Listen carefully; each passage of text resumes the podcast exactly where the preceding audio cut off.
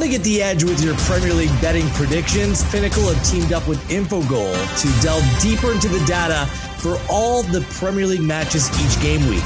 You combine betting market data with Infogol's performance data to try and find Pinnacle customers' value in the odds. This is EPL Insights.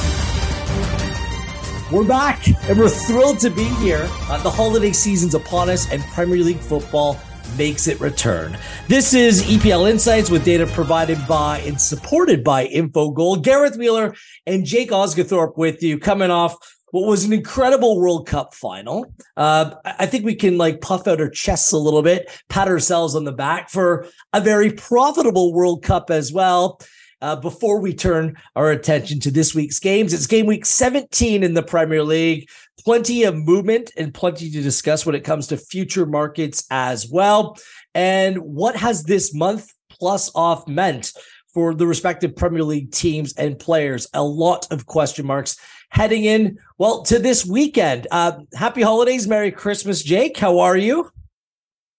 Very oh, good. Yeah, very good. Still just uh, just still trying to get over the World Cup final. I mean, that was a hell of a game. Really enjoyed that. Um, out of nowhere, France just sort of pulled the way back in, um, and then we had all the drama of the extra time, the last minute save, the last minute header miss, and then penalties. So, yeah, that was some way for the World Cup to finish. I've got to say, and, uh, and obviously nice to grab a few winners as well. So anybody who listened to the pre-tournament podcast will know um, that I was quite strong on Argentina's fancy uh, chances, and obviously Messi to win the Golden Ball. You obviously had a an absolute blinder in the final with with your your selection. Was it plus nine hundred with the odds or something? Plus nine oh six, Argentina to win in pens. See, yeah, see a, lot, a lot of this has to go has to has to go with context as well as we documented. Both you and I were on Argentina from the start, and when you're playing from a position of strength, and and it, it was an automatic hedge when it came to the final um, there were some numbers that stuck out to me, and Emi Martinez, he came through yet again. He's absolutely crazy, but I don't care. He saves penalties, and I just thought the game would be tight. Very little to separate the two sides, and if it went to penalties,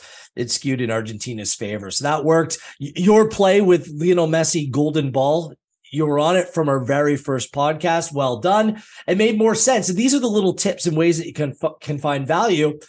Many people might have been on Messi to win the Golden Boot. Obviously, that didn't happen with Kylian Mbappe coming through, but I, I, think that you pointed it out that there was more value, and it seemed to be a more salient play going with Messi with the Golden Ball. Yeah, absolutely. It's, it's not a stats-driven award, the Golden Ball. It's pure narrative, no. and it, you know, I think Simon Edwards called it perfectly in in the final podcast. The sense that it is effectively it's like a movie script that kind that award. It's it's whatever whatever makes the most you know drama. And and Messi on his last ever World Cup dragging the Argentina team all the way to the final then obviously going on to win it. There was no way that anybody was going to beat that in terms of a, a storyline. So the golden ball was always going to be his. Let's just reflect on where we left things. It was what was it November 10th or 11th the Premier League kind of wrapped up as we head into the World Cup in Arsenal, I still need to pinch myself. They're five points atop the table on 37 points, 12 wins, one draw, one loss from 14, a five point cushion on Manchester City, who lost their final game to Brentford uh, going into the World Cup break. Newcastle, Spurs, United, Liverpool, Brighton and Chelsea both on 21 points, rounding out the top eight. At the bottom of the table, Nottingham Forest 18th, Southampton 19th, and Wolves, who may be a very different looking side in the matter of the next few weeks, on 10th, uh, 10 points in, in 20th place in the table. Uh, it's been quite some time. There's the argument rest versus rust, what the players returning from the World Cup will look like for their respective squads. Uh, some of them may be more fit. I've actually heard managers say that, that they're in better condition than the players who have had time off um, and, and what it might mean for some of the sides that were on really good form heading into the break as well. And there has been a couple of notable injuries as well. Uh, most notably for the North London sides, Gabriel Jesus, he's going to be a long-term absentee. Richarlison will be out for Spurs as well. Um, what do you make of what's kind of transpired over the last month and a half leading into these upcoming games? Yeah, I, I think the the Jesus injury is massive for Arsenal. Um, I, I, was of the mind that they probably invest again in January anyway. They're definitely going to have to do that to fix that position because you know Eddie Nketiah is okay, but he's not at the standard to replace Jesus in what Arsenal fans are probably hoping is a title winning uh, or title challenging team. uh, that's a huge concern for me, and it's no surprise that you can still back Arsenal at plus two fifty, even though they've got a five point cushion. You know they've arguably got an easier schedule coming up than Manchester City. I think I think the, the, the pair play each other at the end of February, and between that time, I think City have got Spurs twice. Obviously, got Liverpool in the Carabao. We're recording this on Thursday before that Carabao game. They've got Chelsea in the FA Cup. Uh, I think they've got another couple of big tough games against top six, top four teams as well. Uh, whereas Arsenal, I think they only play two of the top six in that time. So schedule wise, it does suit Arsenal to really kind of keep the foot on the gas. But that Jesus injury is huge. Not only like I mean, he wasn't in the top scorer race. I mean, he's only got five goals this season, but the stuff he does off the ball, um, and you know, it, it, it, really is kind of unquantifiable um, to how important he is uh, as a, as a player in that team. So that's a huge blow. It really is. Um, Chelsea are probably a side that will be looking better. I feel for the break. Uh, obviously, a new manager came in, Potter. They were playing a game every three days, pretty much after he took over with the Champions League in there, um, and he had a load of injuries to deal with. So he was trying to juggle a, a really thin squad of you know almost second choice players uh, while trying to get them up to speed with his systems and style on the fly. Whereas now he's had a month off to kind of work with the players that left behind. Quite a few of them have you know were there for him for the long period. Um, you know, likes of Jorginho, who you'd imagine would be quite a focal point uh, uh, uh, in central midfield for him. And got obviously N'Golo Kante as well. I know he's not fit, but he's there to kind of understand what what Potter wants from him. Um, so I think that they'll improve off this break. Uh, they've obviously got a couple of players coming back from injury. Reece James will be back. Yeah. Um, well, they're hoping straight away in this Bournemouth game, which would be massive, not only from a defensive point of view, but also from an attacking point of view. So uh, really important for for Chelsea, I think, the break. Um, and then yeah, you look at the other teams. I mean, Manchester United, their their players played really well at the World Cup. You know, Rashford looked really sharp. Uh, Varane looked really good at the back. Maguire looked good for England as well. So you know they're, they're in you'd have to say in a promising position. And then Liverpool, they're hoping to have players back fit. And that was the main issue for them to start the season uh, was was injuries. They just had so many injuries, particularly in the middle of the park, and then obviously it crept forward, and you had uh, Jota and uh, and Diaz getting injured, and both of them probably aren't going to be back until February at least, so they're still going to be missing. But the the the rest time and, and the kind of gel time you'd hope that the rest of the squad will get um, will, will, will hopefully help them. But yeah, and, and, then we've obviously got a few new managers at the bottom of the end of the table as well. Well, well that, that's what I was going to say. Like the, the uh, Emery at at Villa, Jones at Southampton, Lopetegui at Wolves. Now they've had some time. I thought that Lopetegui's so smart. He's just like, give me until after the World Cup. And, they've just played the Carabao Cup game. They've got off to a winning start. Looks like they're going to bring in Matheus Cunha as well. So uh, some managers, even Graham Potter, some time to work with your players. I think you're you're right on Chelsea. I, I, I mean, Mason Mount has returned from the World Cup. He's not fully fit, but they're a different side with James and Chilwell on the right and the left, respectively. Fofana's just played what six games all season. Bring him into the back. Yeah. Kanté is just the glue of the team. It's just if there's enough goals in in this Chelsea side, does Ziyech get a look after the World Cup that he had? I mean, he's been on the outside looking in. So plenty for Potter to ponder as well. Um, and yeah, the, the new managers are the one for me. You mentioned Arsenal.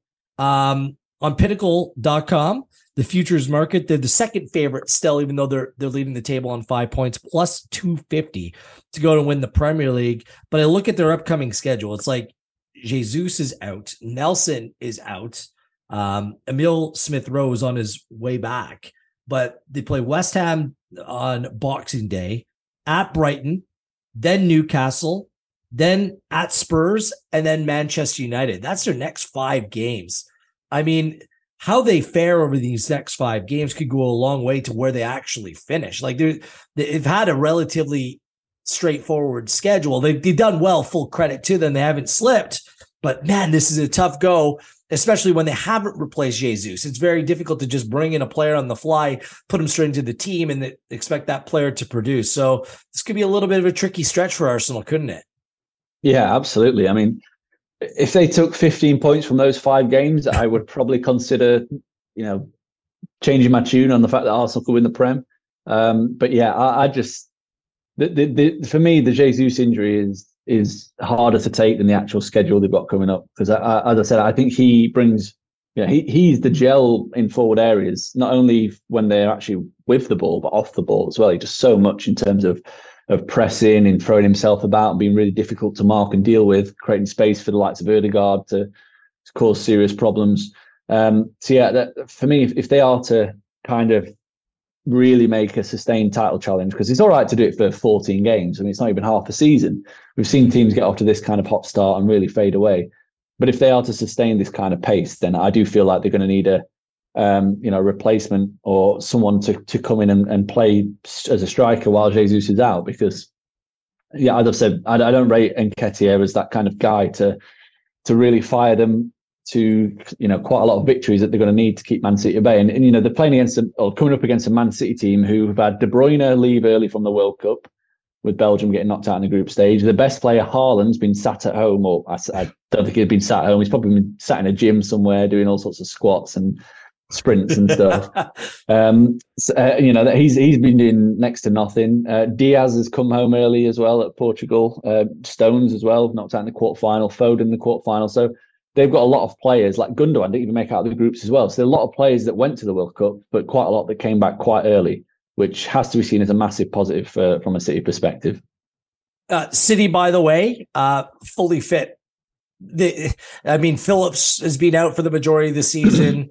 Uh, you've had players at the back who beat in and out. Now Pep Guardiola uh, in this vital stretch. One where his main goal, it seems, is to go on to win the Champions League, but uh, make no mistake, this side is built to win on multiple fronts uh, this season. When, when yeah, it comes just, to the future, yeah, go ahead. I was just going to say they, they Manchester City actually had the most players of any Premier League team at the World Cup, sixteen players, but only one player made it past the quarterfinals. Wow. So they had all 15 back after the quarter. After the but quarter. but but uh, despite that, I mean, it just shows you how good their players are. I believe that they played the most minutes in terms of like a team as well at, at the World Cup. So though they left early, that's kind of what you'd want if you're City. My players come back soon. It's only Alvarez who still probably hasn't slept all week uh, since Argentina won the uh, won the. But, but, He'll but not he's be sleeping the, for a few years, I reckon. But he's the backup center for it. He's young anyways. Who needs sleep yeah. when you're that age? Uh, City's still the prohibitive favorites at minus 225 to win the Premier League. Do you go beyond those two? Jake, I mean, if you like anyone else, Newcastle's only lost once on the season, plus 3,005 to win the Premier League. The exact same odds as Liverpool then it goes United, Spurs, Chelsea, and then it kind of falls off the cliff. Uh, cliff. Are, are, is there any future market that you like to point out, whether it be winner, top four, relegation, that you're looking at that there might be some value? Yeah, I think the top four. Um, I definitely would be looking at Newcastle at plus one fifty. I know you've been banging the drum since they're about plus eight hundred early on, um, but what what they've shown is in the first half of the season is that they are a legitimate top four, top six team. Um, and I fully expect them to bring in at least one player in January, which seems to be the kind of trend is to sort of drip in these quality players throughout the windows. Um, and to be honest, they don't need to do that much different. They don't need to improve by that much because they're they're already racking up um, you know, the, the expected goals process. They're third third unexpected points, third unexpected goal difference. Um, you know, they, have actually created more expected goals for than Arsenal, who lead the league, um, which kind of shows you their attacking um, output and their fourth based on defensive process as well. So they definitely a, a, a team to get on side, um, and they've got you know this break's come at a good time for them as well because they've had very few players at the World Cup, and if they have been at the World Cup, they've not played too many minutes. You know, you think Bruno Guimaraes, who's probably one of their best players this season, barely kicked a ball for Brazil. Fabian Schär barely kicked a ball for Switzerland, who got to the quarterfinals. And, you know, Nick Pope and Callum Wilson also barely played, if, I mean, Pope didn't. And then Trippier played a couple of games, didn't he? And before Walker came back fit. So they, they're in a good position. So Maximin's back fit as well. Um, uh, so, yeah, I think Newcastle are a real danger at plus 150. I'm surprised to see Liverpool at minus 150 in that market, to Me be honest. Uh, I, I, I do think that they will come good. They will improve um, post World Cup break. But the news, the injury news on Jota is that he won't be back fit until February, uh, and Luis Diaz is obviously out until even later than that. So that's a huge concern for me because you, you're limited to a front three of Nunez, Salah, uh, and Firmino. And you know, I, I, don't, I don't know what you think, but I personally don't think that's strong enough if you, you're having to change from that 4-3-3 to kind of a 4-4-2 diamond um, and mix things up. So I'd, they're a team I'd, I'd oppose. And then at the other end of the table, I, I, I do fear for Southampton and I fear for Everton because you know I, I rate Nathan Jones as a manager, but he's nowhere near as good as Ralph Hasenhüttl. Like I rate Hasenhüttl highly, and the, the the players at that Southampton at the moment suit Hasenhüttl more than they suit Jones in the sense that they're all young players that Hasenhüttl usually molds and gets into a way in which he wants to see them play. Uh, and this is a this is a brand new test for Nathan Jones. I mean, he's never taken over a squad that's had this many young players. I mean, they're all fresh out of the youth academies. Um, so that that I think he's got a huge problem there. Uh, and and Everton, you know, their underlying numbers paint a really ugly picture yet again. Um, defensively, they're all over the place. I know there was a lot of talk halfway through the start of the season that Tarkowski and Coady are brilliant and they're you know they're, they're revolutionising the defence. They're not the underlying numbers are still the same. They've got a couple of good individuals that I like. You know, I think Onana's a good player. Um, but you know, beyond that, Calvert Lewin's unreliable in terms of fitness. Where are the goals going to come from? So they're, they're they're teams for me that I do really worry about, and you can get them both at plus one seventy. I'd be happy to put like to almost Dutch them and just have a little play on both because I think one of them's going down. Yeah, I, was going to bring up Southampton at plus 170. I mean, the shortest odds are Nottingham Forest minus 170, Bournemouth minus 150, and Wolves at minus 110. Then there's those two sides at plus 170. Southampton's home, they don't have a home atmosphere. Like, it's just, you need to pick up points at home, and they're dreadful. Like, there's no advantage there. Uh, the other side that I want to put into that equation as well is Leeds at plus 450. I have a very difficult time because looking at the underlying numbers, they look okay. And I think they play well under Jesse Marsch.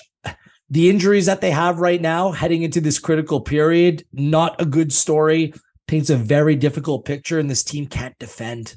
They just can't defend. They've been relying on young players to, to dig them out of holes. I, am not sure if that's sustainable. So Leeds at plus 450. That's a big number for a side I think is exceptionally vulnerable. You want to jump in on Leeds? Yeah, I just think the, you know, in my opinion, taking chances on the big numbers is absolutely the way to go because yeah. you've got Wolves currently in the market at minus 110. I don't think that I can't see them going down now. They've got Lopetegui. I think he's he's a kind of Unai Emery esque manager in the sense that he's very pragmatic. His teams are sometimes tough to watch, um, but they get results. Uh, I have no doubt whatsoever that Wolves will start picking results up and will climb clear. They'll also do invest in in January, as you've said. They've already kind of sorted the the Cunha deal. I'm sure they'll go in again. And I think Nottingham Forest will stay up as well. They're they're at minus 170. They're the favourite in the market.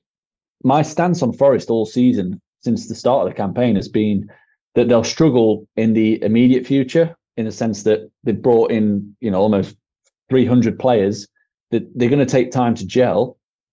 And, you know, the results early on in the season aren't going to be very good. But when they do gel, the quality is so great in the players that they've signed that they'll stay up. That's always been my opinion, and nothing's changed there. And I think we saw towards the end of the, you know, or towards the World Cup break, that they were starting to kind of get into gear and, and really churn out results. They beat Crystal Palace the last game out. Obviously, drew with Brentford. Uh, they beat Liverpool as well. Drew away at Brighton. I know a couple of those results were a little bit fortunate, but you're starting to see, um, you know, a pattern particularly from a defensive standpoint, they've started conceding fewer chances, which has to be seen as a positive. So my advice would be ignore the teams that are in the minus numbers. Uh, you know, you, you Forest, you Bournemouth, and Wolves. Although I do think Bournemouth are pretty much going to go down, and just take a few punts at some big prices. I mean, maybe Fulham at plus seven hundred because from a from an expected goals perspective, they're they are the worst team defensively in the entire Premier League. No teams conceded more expected goals um, than Fulham so far this season. So it, it, you know, if Mitrovic gets injured, then where do the goals come from? And if you're still shipping that kind of figure, they could be in trouble. Um, I previously, um, for a better number, got on both United and Newcastle to finish in the top four at plus 125 for Manchester United, plus 150 for Newcastle. I still think there's some value. Do you have the guts to roll with Brighton for a top four finish, plus 1606? It's a big number, but their metrics, their underlying numbers and data provided by Infogol, they're top four almost across the board, just in terms of their profile. I think a, a lot more people are now um, understanding how good some of the players are. Mac Allister, Trossard struggled, but Belgium did at the World Cup. But this team, um, at a time where Liverpool's taking a step back, I'm not sure if anyone's still buying Spurs being this really difficult team. Chelsea in transition, a little bit of a makeshift group. The, the, there might be an opportunity for the door to open up there if you have the guts to do it. I personally think they're on the outside looking in, but that's the number for me that if you really want to go there, Brighton plus 1606 and really put it on the line, that you could be rewarded in the end. Uh, maybe. I mean, you said the, the metrics are fantastic that, that they're putting up. Um, I just think top four is a stretch. If there's a top six market, maybe I'd be interested in in in that, in kind of finishing above a Chelsea, maybe United. But yeah, top four I think is a stretch. You know, you've got City and Arsenal, in my opinion, are going to be there, and then it, like I'd put Newcastle ahead of them. I'd put United and Spurs ahead of them. So yeah, I, if if if you want something that's quite a long price to cheer on, then you know I wouldn't put you off because the data says that yeah. they are generally um, you know one of the better teams in the league. But you know, I, I, I find it difficult. I think top four is a bit of a stretch personally. Yeah, I'm with you. I'm just seeing like how gutsy you actually are, Jake. uh, so, so putting you on the spot. Let's kick on to the games uh, coming up on Boxing Day. Um, the, the games are actually played over the course of the Tuesday uh, sorry, the Monday, Tuesday, and Wednesday of next week. Then we get right into the next week of fixtures and the next like it, they're they're coming fast and furious. Uh, let's start off with the early game, the first game back in the Premier League on Boxing Day, nice and early. It's tenth place Brentford taking on fourth place Spurs. Uh, Brentford beat Man City last time out. 2 1 was the final. Ivan Toney is in a world of trouble off the field. Who knows how much longer he'll be playing for? Will be playing in this game. Uh, before beating City, what's crazy is that they were winless in their five games before that. Uh, both teams to score have played for Brighton in their last four games in all competitions. Uh, they're undefeated in their last three at home in the Premier League and have the seventh best XG in the Premier League as well. 13 goals at home in seven games is a decent number as well. Spurs, no losses in their last three. Both teams have scored six out of seven in all competitions, but they've been the first to concede in their last eight games in all competitions. It's been a real problem for this team. They've gone over two and a half goals in their last four Premier League games. As I previously mentioned, Richarlison out, Bentancur potentially out for this upcoming games as well. Head to head, these two sides, funny enough, played to a, a, a nil-nil draw last season in this fixture, and Spurs haven't conceded in their last three to Brentford. Um, what do you make of this game? Is there a number that you like? Do you have a play for this one to get us kick started? Uh, it's not not a confident play, uh, but I do think I, I do I do think Brentford should be got on side um, in terms of the handicap market. You can get minus one hundred oh three for them to basically avoid defeat, and that that looks like a, a decent number for me in terms of um, the fact that we've got a Brentford team that are really, really strong at home. I mean, I've, i think I've said it plenty of times on the EPL Insights podcast. There's probably a handful of teams that I, I think are must back when they're playing at home, or at least teams that you want to get on side in kind of advantageous situations. And this seems like one of those because, um, you know, the, the, the results at home they've been kind of so-so, three wins, three draws, and a defeat. But the performances in the process has been really, really well. I think it's eight, seventh or eighth best in the league. So uh, they're consistently out creating their opponents on a on a game to game basis at home. 1.8 expected goals for, 1.4 against. So they've no problems creating the chances. Um, and then you flip it to Spurs, and pre-break, their their defense was suspect to say the least. Um, I mean, you know, three goals conceded against Leeds, two goals against Bournemouth. Um, you know, obviously two against Liverpool is not too bad going, but they were shipping chances and, and goals, and they conceded in all the last six matches across all competitions. So I think Brentford will score, and if they score, then I fancy the chances to to kind of avoid defeat because, as you mentioned, Spurs missing a few key players. Obviously, we'll have a few fit. Kulusevski um, will be fit and raring to go. He's quite an important player at the start of the season. Um, Kane should be fit and raring to go. Same with Son. But I just think that defensive vulnerability. There's no going to be no Romero. We we suspect because he's probably still partying in Argentina somewhere. Um, but yeah, the, the, you know the process away from home in general, Spurs hasn't been great this season. It, it kind of it's near enough as a level as you can get it. 1.5 expected goals for, 1.4 against. So from a from a kind of you know it, they, they they've basically not been as dominant as what we would expect to see from a, a team that are at this kind of price to win the game outright. So happy to have a small play on Brentford. Uh, you know they showed exactly what they're capable of when going to Man City and causing a massive upset last time out. Um, and so far at home this season, they've also drawn with Chelsea who were probably a price that's similar to, to Spurs. Arsenal went there and got a very good win, but they've also beat Manchester United at home. So um, you know, it's a, t- it's a tough tough place to go, uh, and I, and I, I do think that there's a little bit of juice in that price.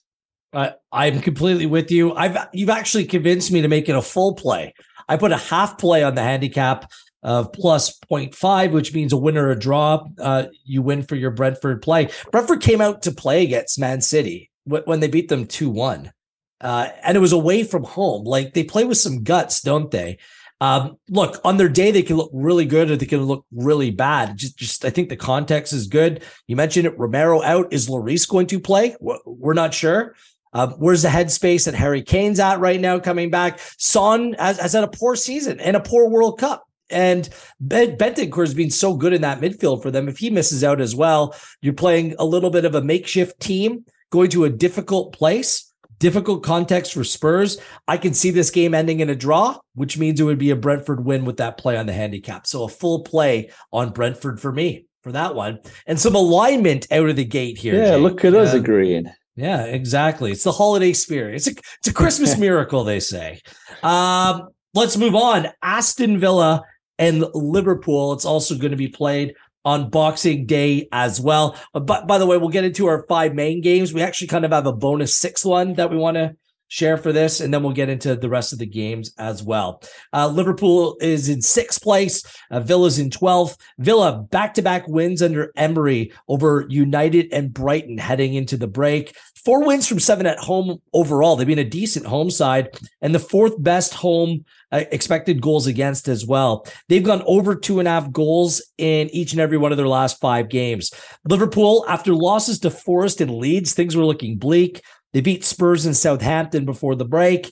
They conceded goals in their last four games. They do, however, have the best XG um, in the Premier League, but only are fifth in goals scored. So they're creating chances. They're just not putting the ball into the back of the net. They've just one away win in six on the season. That's a crazy number for me. Seven goals for and nine against when they're not playing at Anfield. Head to head, Liverpool won this fixture 2 1 last season. Liverpool won four straight against Villa.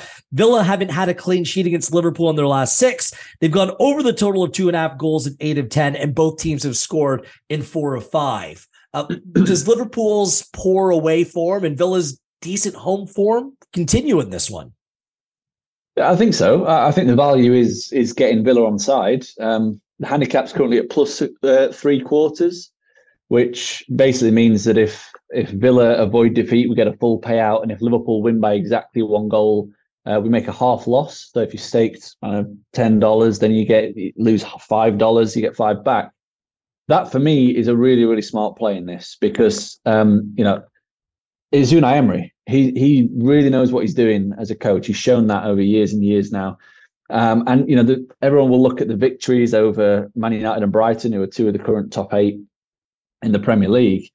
But for me, it was it's not just the actual results; it's the actual performance from a defensive standpoint that's really impressive. The limited United is just 0.55 expected goals, limited Brighton to 0.89. So they're they're they're basically ship tight, watertight at the back in terms of conceding a few chances in those two matches. And if they can continue that, then I fancy them to really cause Liverpool some problems. Uh, and you know, you mentioned it there, Liverpool from a attacking perspective, they lead the lead, but in defence, they've really struggled. We, we banged on about it, didn't we? Pre pre World Cup every single week about how bad the defence is.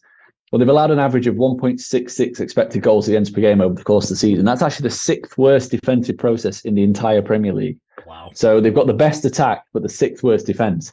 Um, and that, that to me means that Villa will create chances. I can't see that being fixed overnight. Um, or at least over a month period, because I think there's some personnel issues. I think we both agree in midfield they look a little bit light um, and, and, a little bit leggy in terms of the the age of some of the players there. Um, yeah, I'm, I'm happy to ride with Villa uh, to to get a positive result. I know that there's question marks over whether Emi Martinez will be back for this, but I think they'll be set up in such a way to, that they'll be able to frustrate Liverpool and, and really limit them from a chance creation perspective, which obviously increases the chances of avoiding defeat. Uh, no play for me here. I, I am with you. I lean Villa and the under. The fact that I'm not sure about Martinez that kind of changes the, the way I look at things a little bit here. Um, will he be good to go for Liverpool? Perhaps, maybe not. There, there's just too many variables for me that I, I'm just not quite sure about. I'm not convinced by Liverpool. I'm not yet convinced by what Villa's going to look like under Unai Emery, despite them having a couple results. I need to see them a little bit more. I think this game will tell me a little bit about both sides, to be honest with you. Um, so I have no problem just wiping my hands clean and sitting back and watching and enjoying uh, and seeing how it plays out on Boxing Day. So no play for me there. Um, let's go sequentially because this is kind of the order of the games on the weekend. This is kind of our bonus play um, for the weekend. And I think it's important to do this game because these are two of the sides on the best form in the Premier League coming into it. Yes, it's 13th place Leicester City and third place Newcastle from the King Power. Leicester City, five clean sheets in their last six in the Premier League. Where did this come from? They're shipping goals left, right, and center early in the season. Now Brendan Rodgers' side has kind of figured it out. Four wins with clean sheets, um, you know, over that stretch. And the only goal that they've given up over those last six games uh, was a goal to Manchester City in a narrow 1 0 defeat. They've been first to score in six of seven in the first half winner, also in six of their last seven. They've scored the six most goals as well in the Premier League as well. And as I mentioned, defensively, they sorted it out, but all of their injuries are at the back. Justin, Ricardo, Evans, Soyuncu, Bertrand, all out or questionable ahead of this one. Newcastle just one loss all season long. Haven't lost in 11 in all competitions. They've scored four or more goals in four of their last eight in the Premier League as well. Thank you very much, Miguel Almiron. Uh, he's been unbelievable despite what Jack Grealish thinks of him. Third best XG in the Premier League, joint fewest goals conceded with 11. Third best away goals for and away goals against. So they've been consistent, consistent as well. And the only real notable absentee right now is Isak, who remains out um, up top for Newcastle. But they have other players and, Wilson and they have and Wood players who are more than serviceable to pick up that slack. Head to head, they each won a game last season, but Le- Leicester City won 4 0 in this fixture last season. Newcastle doesn't have a clean sheet in their last seven against Leicester City. They've gone over the two and a half goal total in six of six when these two teams play. And Leicester City has been the first to score as well against Newcastle in six of their last seven. So, so two hot teams on good form, um, two sides that be, have been impressive as of late, and both are providing juice depending on how you want to play. A home win for Leicester City at plus 233, plus 261 for the draw, plus 125. Wow, for a Newcastle away win. Uh, do you have a play in this game? I'm really looking forward to this one, Jake. Yeah, I've got a couple of plays. Um, nice. I think I'm I'm going to be. I'm guessing you'll probably like the overs at some point in this game. Um, I'm going to be contrary and, and take the unders because uh, you mentioned it there. You, hinted at it. The the defensive kind of transformation we've seen from Leicester has been really impressive.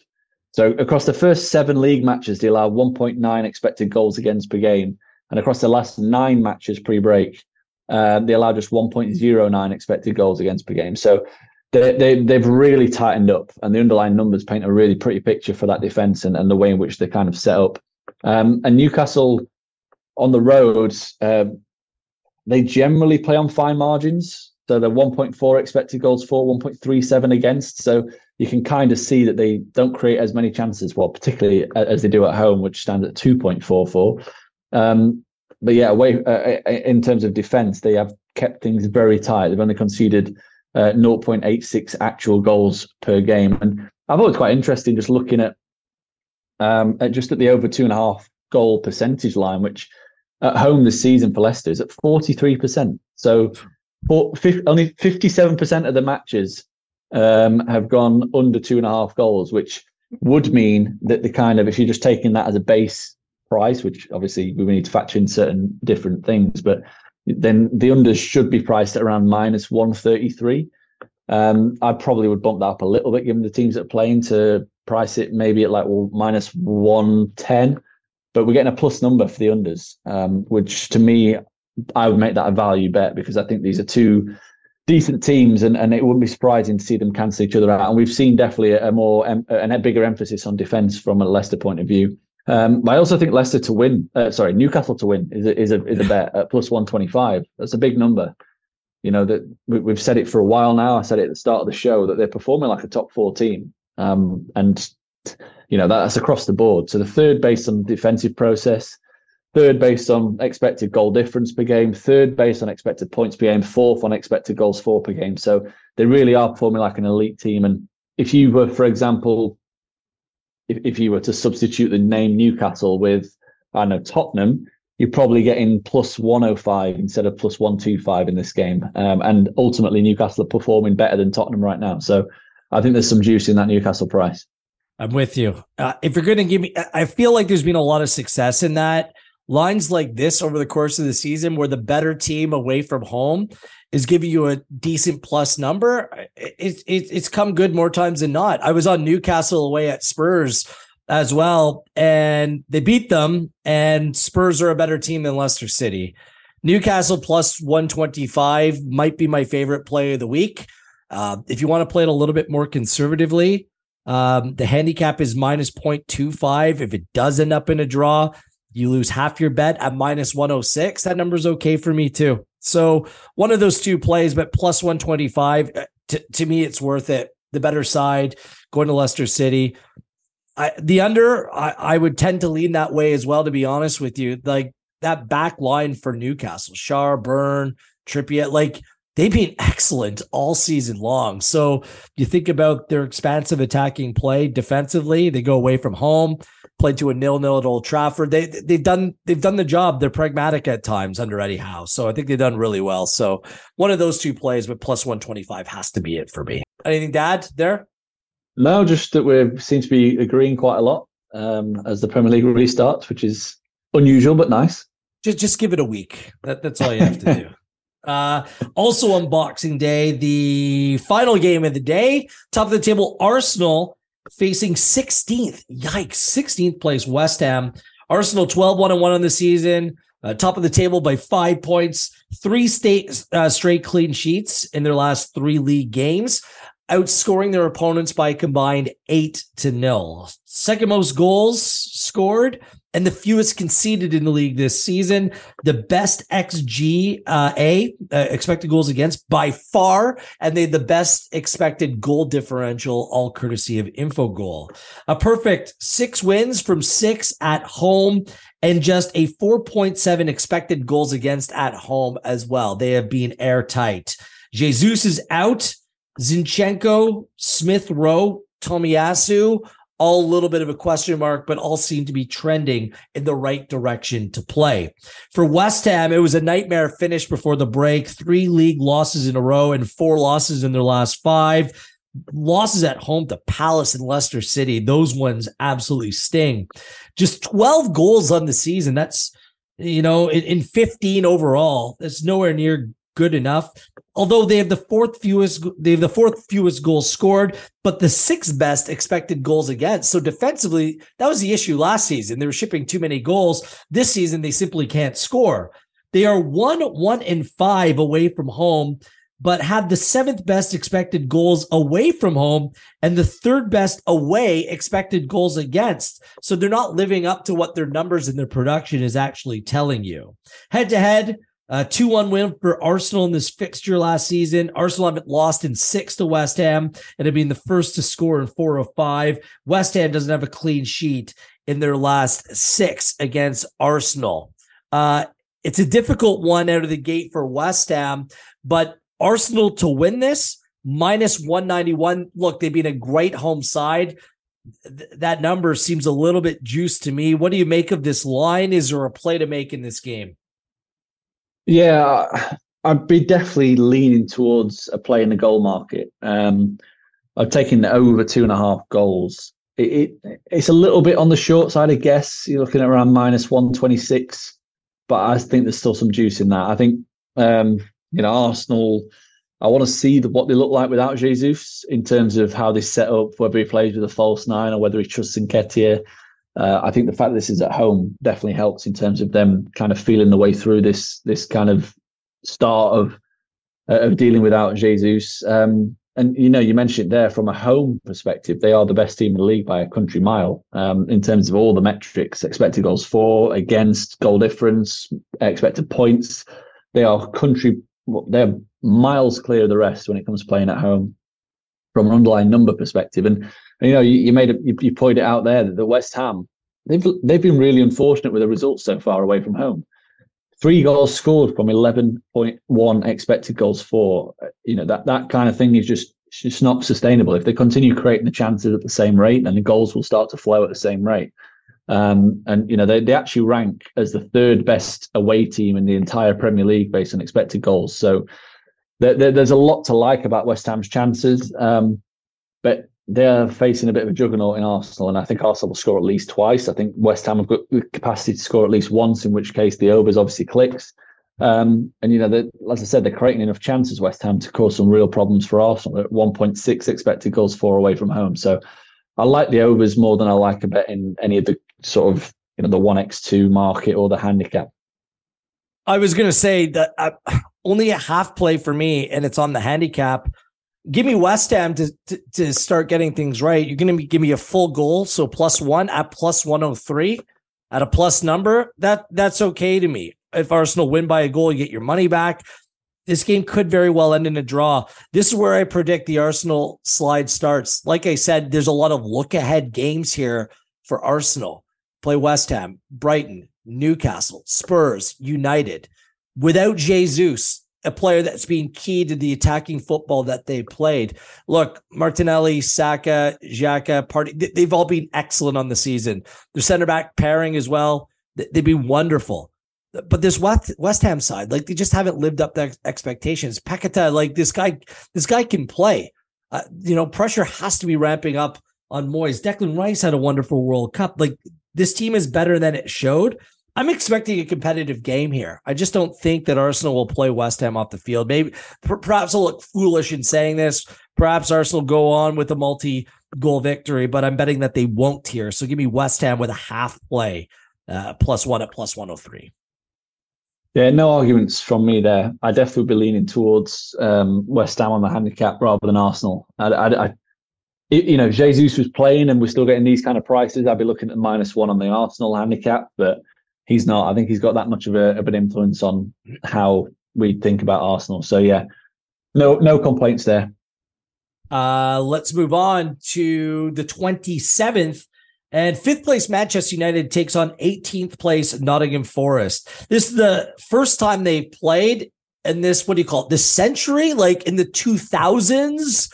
The last time they played was 1999 and Manchester United with an 8-1 win over Forest. It's good to have this, you know, traditional rivalry back in the Premier League. United just one loss in their last 13 competitive games, although they're 11th in the Premier League in goals as well as expected goals. That number nowhere good enough for Manchester United. They have been decent at home, 4 1 and 1, and have conceded the fewest goals at home, although they've only played six home matches so far. Varane, Martinez, we'll see who or if either one of them plays. Harry Maguire missed the Carabao Cup tie uh, last week. He was ill. And Diogo Dalot uh, is dealing with a bit of a hamstring issue. He has to be seen as being a doubt for this game as well. Uh, Forest have turned things around, three straight wins in all competitions uh, Spurs and Blackburn in the EFL Cup and Crystal Palace in the league. They've actually come away with points in five of their last seven league games, including a draw with Brighton and a win over Liverpool. Uh, only Wolves have scored fewer goals, and Bournemouth is the only side that's conceded more goals than Nottingham Forest. But their XG is better than six teams on the season thus far, including Chelsea. Uh, no wins and two draws away from home in seven and this is the number that's crazy. They've only scored one goal in seven away matches thus far this season. Head to head, again, I mean, this rivalry is an older one. I'm not sure if any of these numbers are relevant, but United have won five in a row and haven't lost to Nottingham Forest in six games. Um, so away travels have been difficult in Nottingham Forest. They had a lot of new players, you know, coming all together, and it looked a little bit makeshift at times, but they've they've shown some signs of life. Uh, the goalkeeper Henderson won't play against United as he's on loan from Manchester United as well. Perhaps that makes this a mountain too far to climb. United a significant favorite here to come away with a win at minus 319. Is there a play for you in this game at all, Jake? I, am happy to have a little play on United to cover the handicap, which is currently at minus 1.5. So we need them to win by two clear goals, basically, for this to win. Um, I was a little bit unsure as to whether I was going to pull the trigger on this, um, just because obviously I, what I've said at the start of the podcast, in the sense that I think Forest will come good. But this isn't the kind of game that they'll come good in, in my opinion, against a really strong team. Um, I think their their season will be defined against teams that are in and around them. Um, and it was kind of clinched this bet by looking through the schedule so far that Man United have played, and they've played six home games, and they've they've played five of the current top seven in the league, and West Ham, who rank as a top half team based on expected goals, and finished in the top seven last season. So their their six home games have come against really tough opposition. So I'll read them out for everybody: Brighton, Liverpool, Arsenal, Newcastle, Spurs, West Ham is the six home games they've played. So they've not actually played a team that we would consider a relegation candidate at Old Trafford. Um, and I think that they could make light work of this Forest team.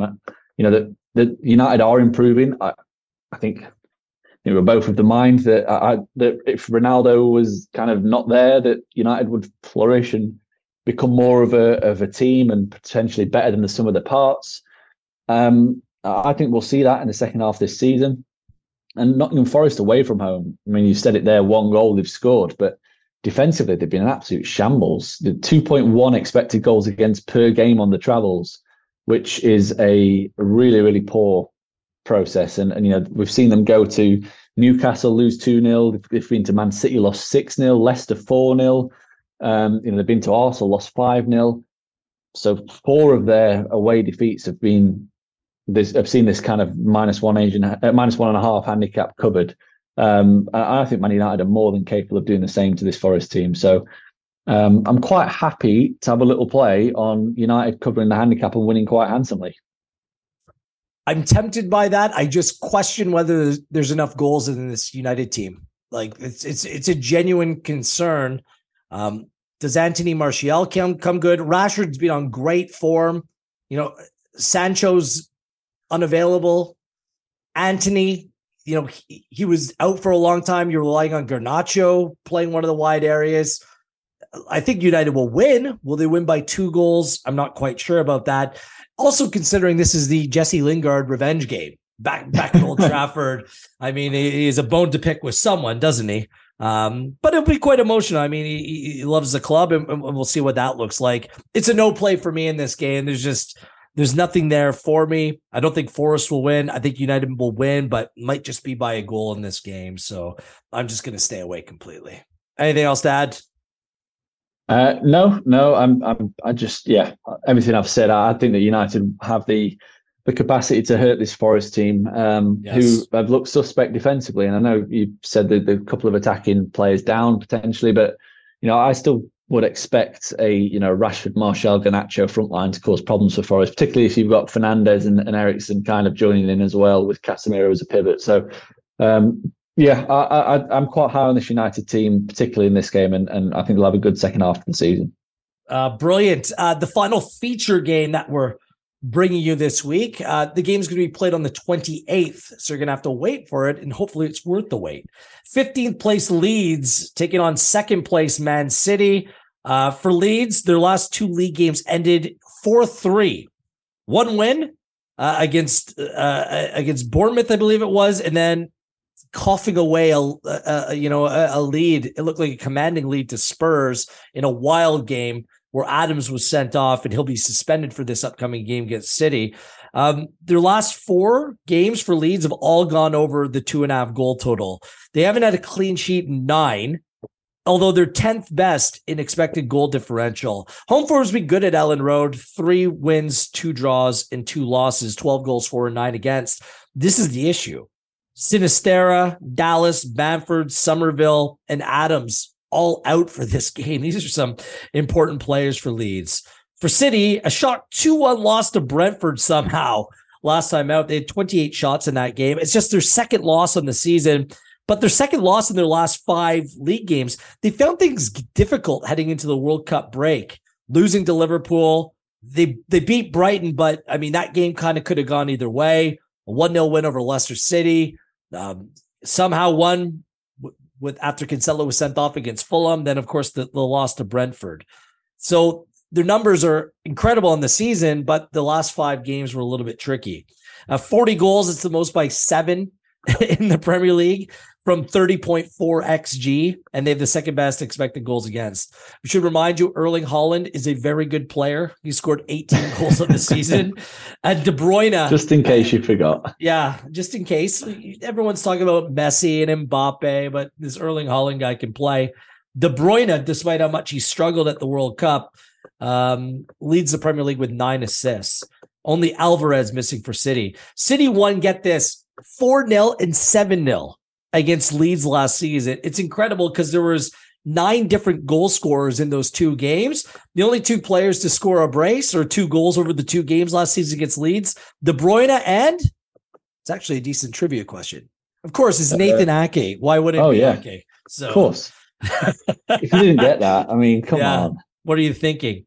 Uh, Leeds don't have a clean sheet in their last eight against Manchester City, and they've gone over the two and a half goal total in five of six. Uh, City, man, minus 325 to win. The draw plus 497.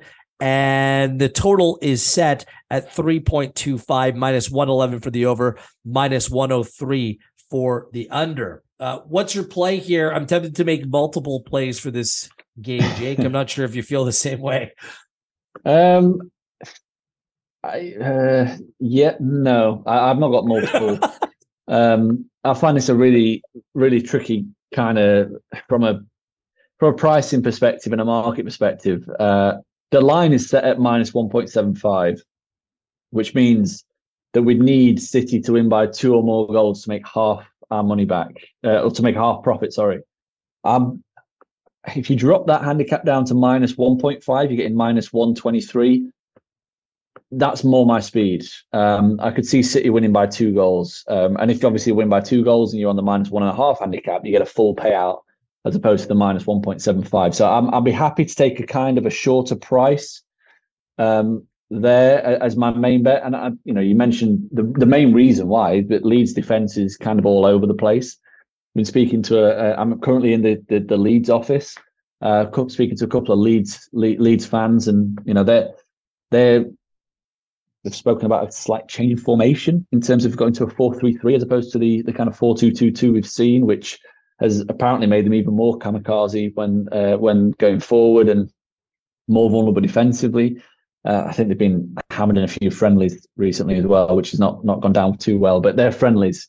But they're coming into a game against a Man City team that, as we said at the start of the, the show, are pretty well rested. You'd have to say. You know, Haaland's but he's not kicked a ball properly for a full month, but all the other players that they've had at the World Cup uh, have pretty much all come back fairly early, which should put them in a decent place. You know, Akanji, Ederson, De Bruyne, Gundogan, Stones, Walker, Phillips, Foden, Grealish, Cancelo, Dias, Bernardo, Ake, Laporte, Rodri, they've all come back with you know two and a half weeks left of the World Cup or uh, World Cup break, shall we say? The only one not there is Alvarez, so they're basically full strength, um, and they'll be chomping at the bit to get going, knowing that they've got a five point gap to kind of eat up against uh, uh, against Arsenal. They'll be wanting to find some sort of groove, and what we've seen from them at the start of the season is that they can create a load of good chances, and they've got a bloke up front who can score a lot of those chances. And I, I just think that Leeds are going to have a real problem dealing with them from a from an attacking perspective. And it's kind of a little bit of a um, home game, if you like, for Haaland in the sense that his dad used to play for Leeds, so he'll be probably wanting to get a couple of goals against them. Um, yeah, I, I, I think City could win this fairly comfortably. Uh, you know, it, it might be one of those that's a controlled comfortable in a sense. It's like a two 0 as opposed to a six 0 um, but either way, I think that they can cover the minus one and a half handicap and, and get as a you know it's not it's not the biggest of prices, but it can get as a winner at least at, at minus one twenty three. Yeah, th- that is my favorite player of the week. Uh, I think City could win this by three or four. It could be just play out just like last season. A well rested, fully fit, full strength City side going up against a depleted lead side. Take Tyler Adams out of the middle of the park. I mean, he's like one of the, the players that's like the engine that's supposed to provide the legs. Who's going to deal with De Bruyne in this team? Like the XG in this game for Man City could be astronomical. It might be one of the biggest numbers on the. I, I'm I'm serious. Like, look, I like what this Leeds team is doing under Jesse Marsch. I just can't see them hanging in this game. So give me that. Give me uh City over two and a half goals, basically at even odds. I like that. I, I like City winning to nil. Like there isn't really a City bet I don't like here. Like the the first half full time win at minus one sixteen. I'll take all of. Like this is the most lopsided game of the weekend. Uh, it's not even close. I just don't know unless something crazy. We should say that we're recording this podcast before the Carabao Cup tie against Liverpool. If someone falls to injury, something crazy happens then that position changes. But based upon this, the extra day of rest heading into the 28th as well, man, everything looks really good for Manchester City ahead of this one, Jake. Yeah, it's hard to disagree. You know, they they they're in a really good spot in the sense that they have players back, they have players fit, um, and Leeds, unfortunately, the opposite. They're they're struggling in terms of personnel, um, struggling in terms of just general defensive solidity yeah, it, it, could be a long night for them um, yeah. on Wednesday. Uh, City could really do a number on them. And, and the and the fact that City lost their last game and there's that gap between them and Arsenal, the context, like a statement performance coming out of the gate. Th- these are the games that Pep thrives on. I feel like just playing to that narrative, going to Leeds. Uh, maybe my favorite play. I'm, I'm just going to add this in: both teams to score in the winner. No and Manchester City at plus 146. That might be the best play. You you take out Sinisterra and Summerville. Like, where's the creativity coming in this Leeds team as well? That's going to be my bet of the week. Right, right there, just decided. Both teams to score and winner. No, Manchester City at plus 146. I'll, as soon as we're done this podcast, I'm putting in that play on Pinnacle. yeah, okay I, I if one? I. Yeah, yeah. I, I, don't know if I trust City's defense enough to keep a clean sheet, but um, fully fit. Dias was unbelievable. Walker's back in the team now. Um, they have they they haven't been fit this year. There's been players out across that back line basically the entirety of the season. Kalvin Phillips going back to Leeds. Like, look, there's so much about this game that I like Man City. So, yeah. So you, you going chip, all chips in the table of this City Leeds game? All the Argent all the Argentina winnings are, are, are being piled on uh piled onto this game. Reinvested, uh, shall we say. Reinvested, exactly. Uh let's quickly go through the rest of the games on the weekend.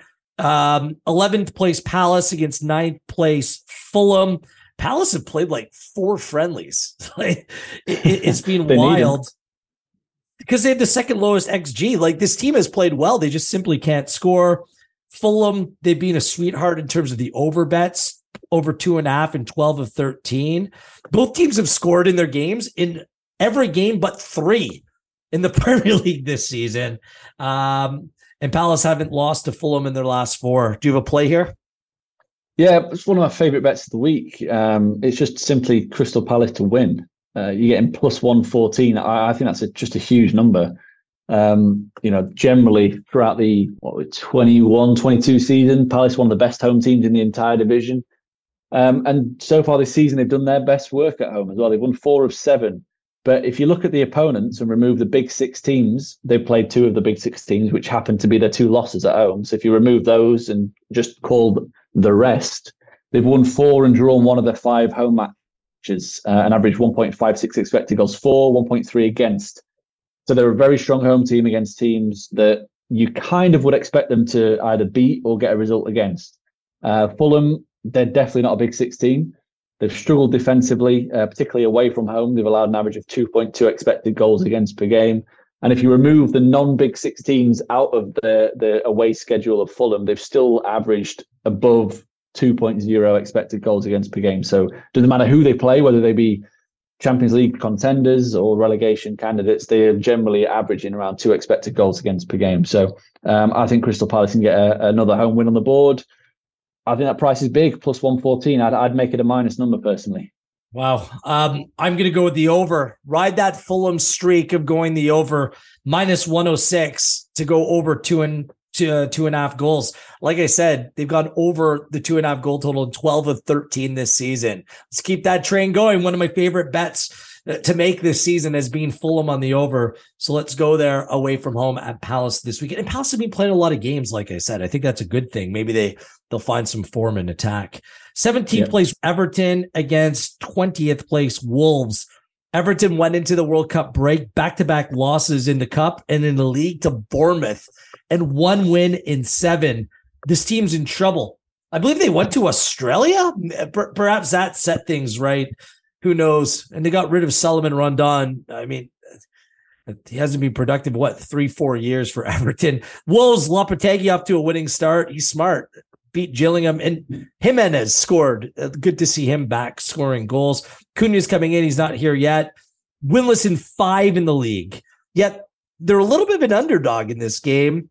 Um, plus 233 for a Wolves win, plus 225 on the draw, plus 141 for an Everton win.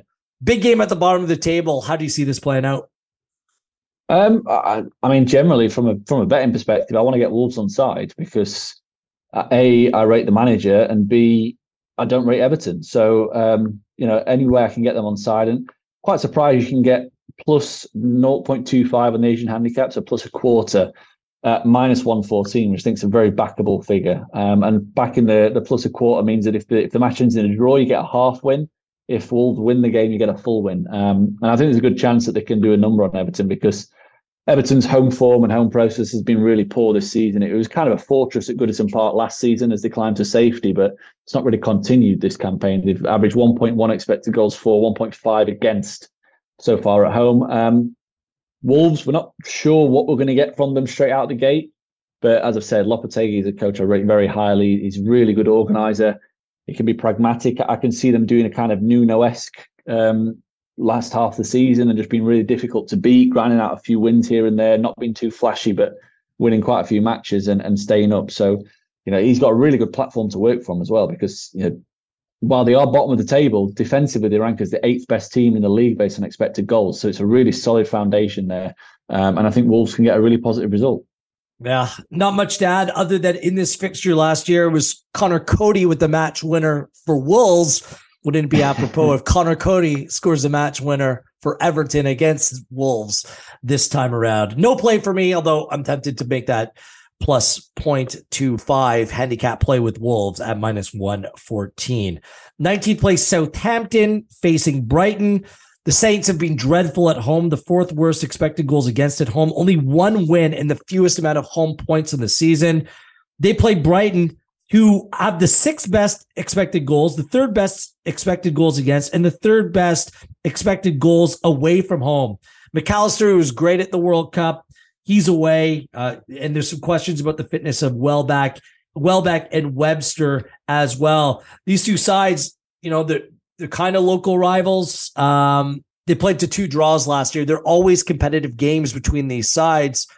It, it could be a decent timing one for Southampton here playing against a better side in Brighton. What do you make of it? Because you can still have Bright to win this game at plus 119, which is a tempting play as well. Yeah, it is a tempting play. And, and I guess I guess you kind of, I mean, I don't, I don't put them in the same bracket as Newcastle in terms of what they're doing at the moment, but they're not far away. And if Newcastle were playing at Southampton, you'd probably get a little bit shorter than what you're getting right now.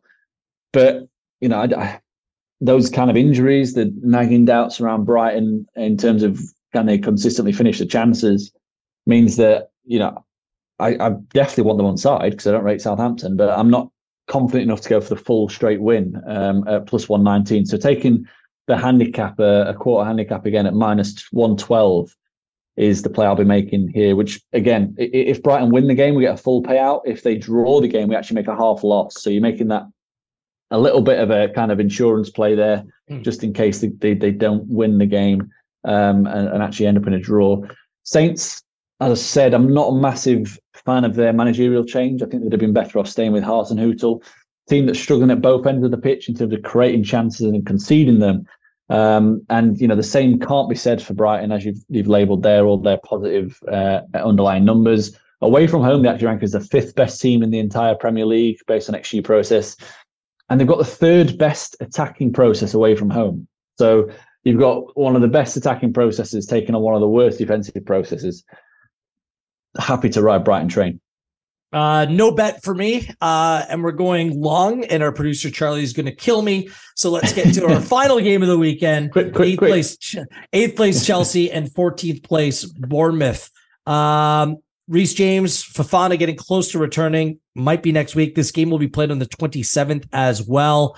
Um, Gary O'Neill stays with Bournemouth. The one thing about them, and and they've had some decent results. Um, the goalkeeper Neto is still out, and they had a bunch of players sick ahead of their Carabao Cup tie that they lost this past week. So that might come into the equation here. I have no play in this game. Chelsea are considerable favorites. A team that I'm just not sure can score enough goals as well. The handicap's minus one and a half at plus 101. Is that tempting enough to play a Chelsea home win against Bournemouth? Not for me. Yeah, not for me either. Um, you know, if you think Man United are a similar kind of, they're the same handicap at, at minus one and a half and much more confident about what we're going to see from them in terms of what compared to what we're going to see from Chelsea because ultimately this Chelsea team they've been really poor under Graham Potter. Um, and I, I, don't think it's been put into perspective simply how bad they've been under Graham Potter. Um, they've averaged 1.07 expected goals for per game and 1.63 expected goals against per game since he took over which is a relegation worthy process. And, and I think we both agree this month off is going to see them sort of right the ship and get them pointing in a, in a positive direction. But there's still too many question marks for me to dive straight in and say, yeah, they're going to hammer Bournemouth, um, particularly because we don't know where the goals are going to come from, as you say. So, um, yeah, no play for me. I- would be tempted if you could get a line on Chelsea to win an under three and a half goals. I mean, currently on Pinnacle, you can get under two and a half. If you can maybe bump that line at one to under three and a half, I'd be interested maybe. Um, but yeah, for, for now, I'm happy to take a watching brief on, on Chelsea because there's, there's so many question marks around that team. Yes. Uh, what's incredible, they played one fewer game than Bournemouth, but they have one fewer goal scored on the season than Bournemouth. That seems crazy. No wins in their last five for Chelsea. They've only scored two goals over that span. Now they played against good teams: Newcastle, Arsenal, Brighton, and United, Manchester United. So perhaps this is what they need. Playing aside, that's conceded the most goals in the Premier League to actually get them going. Look, they played one fewer game than, than Bournemouth on the season, but Bournemouth has one more goal scored. Perhaps this is what they need to play a team like this that ships more goals than anyone else. Um, let's remind you that Premier League predictions articles, you can find that pinnacle.com in the betting resources section. Plus, keep up to speed at Pinnacle on Twitter and Pinnacle Sports on YouTube for all the latest from our NFL Insights team of Eric Eager and Ben Brown with their week 16 plays and projections. Follow us at Pinnacle on Twitter, at Pinnacle Sports on YouTube, at Gareth Wheeler, and at Jake Oz. On behalf of Jake and everyone at Pinnacle, have a very happy holiday season. We'll be back one more time before the new year is out. This has been EPL Insights with data pro- provided and supported by Infogol.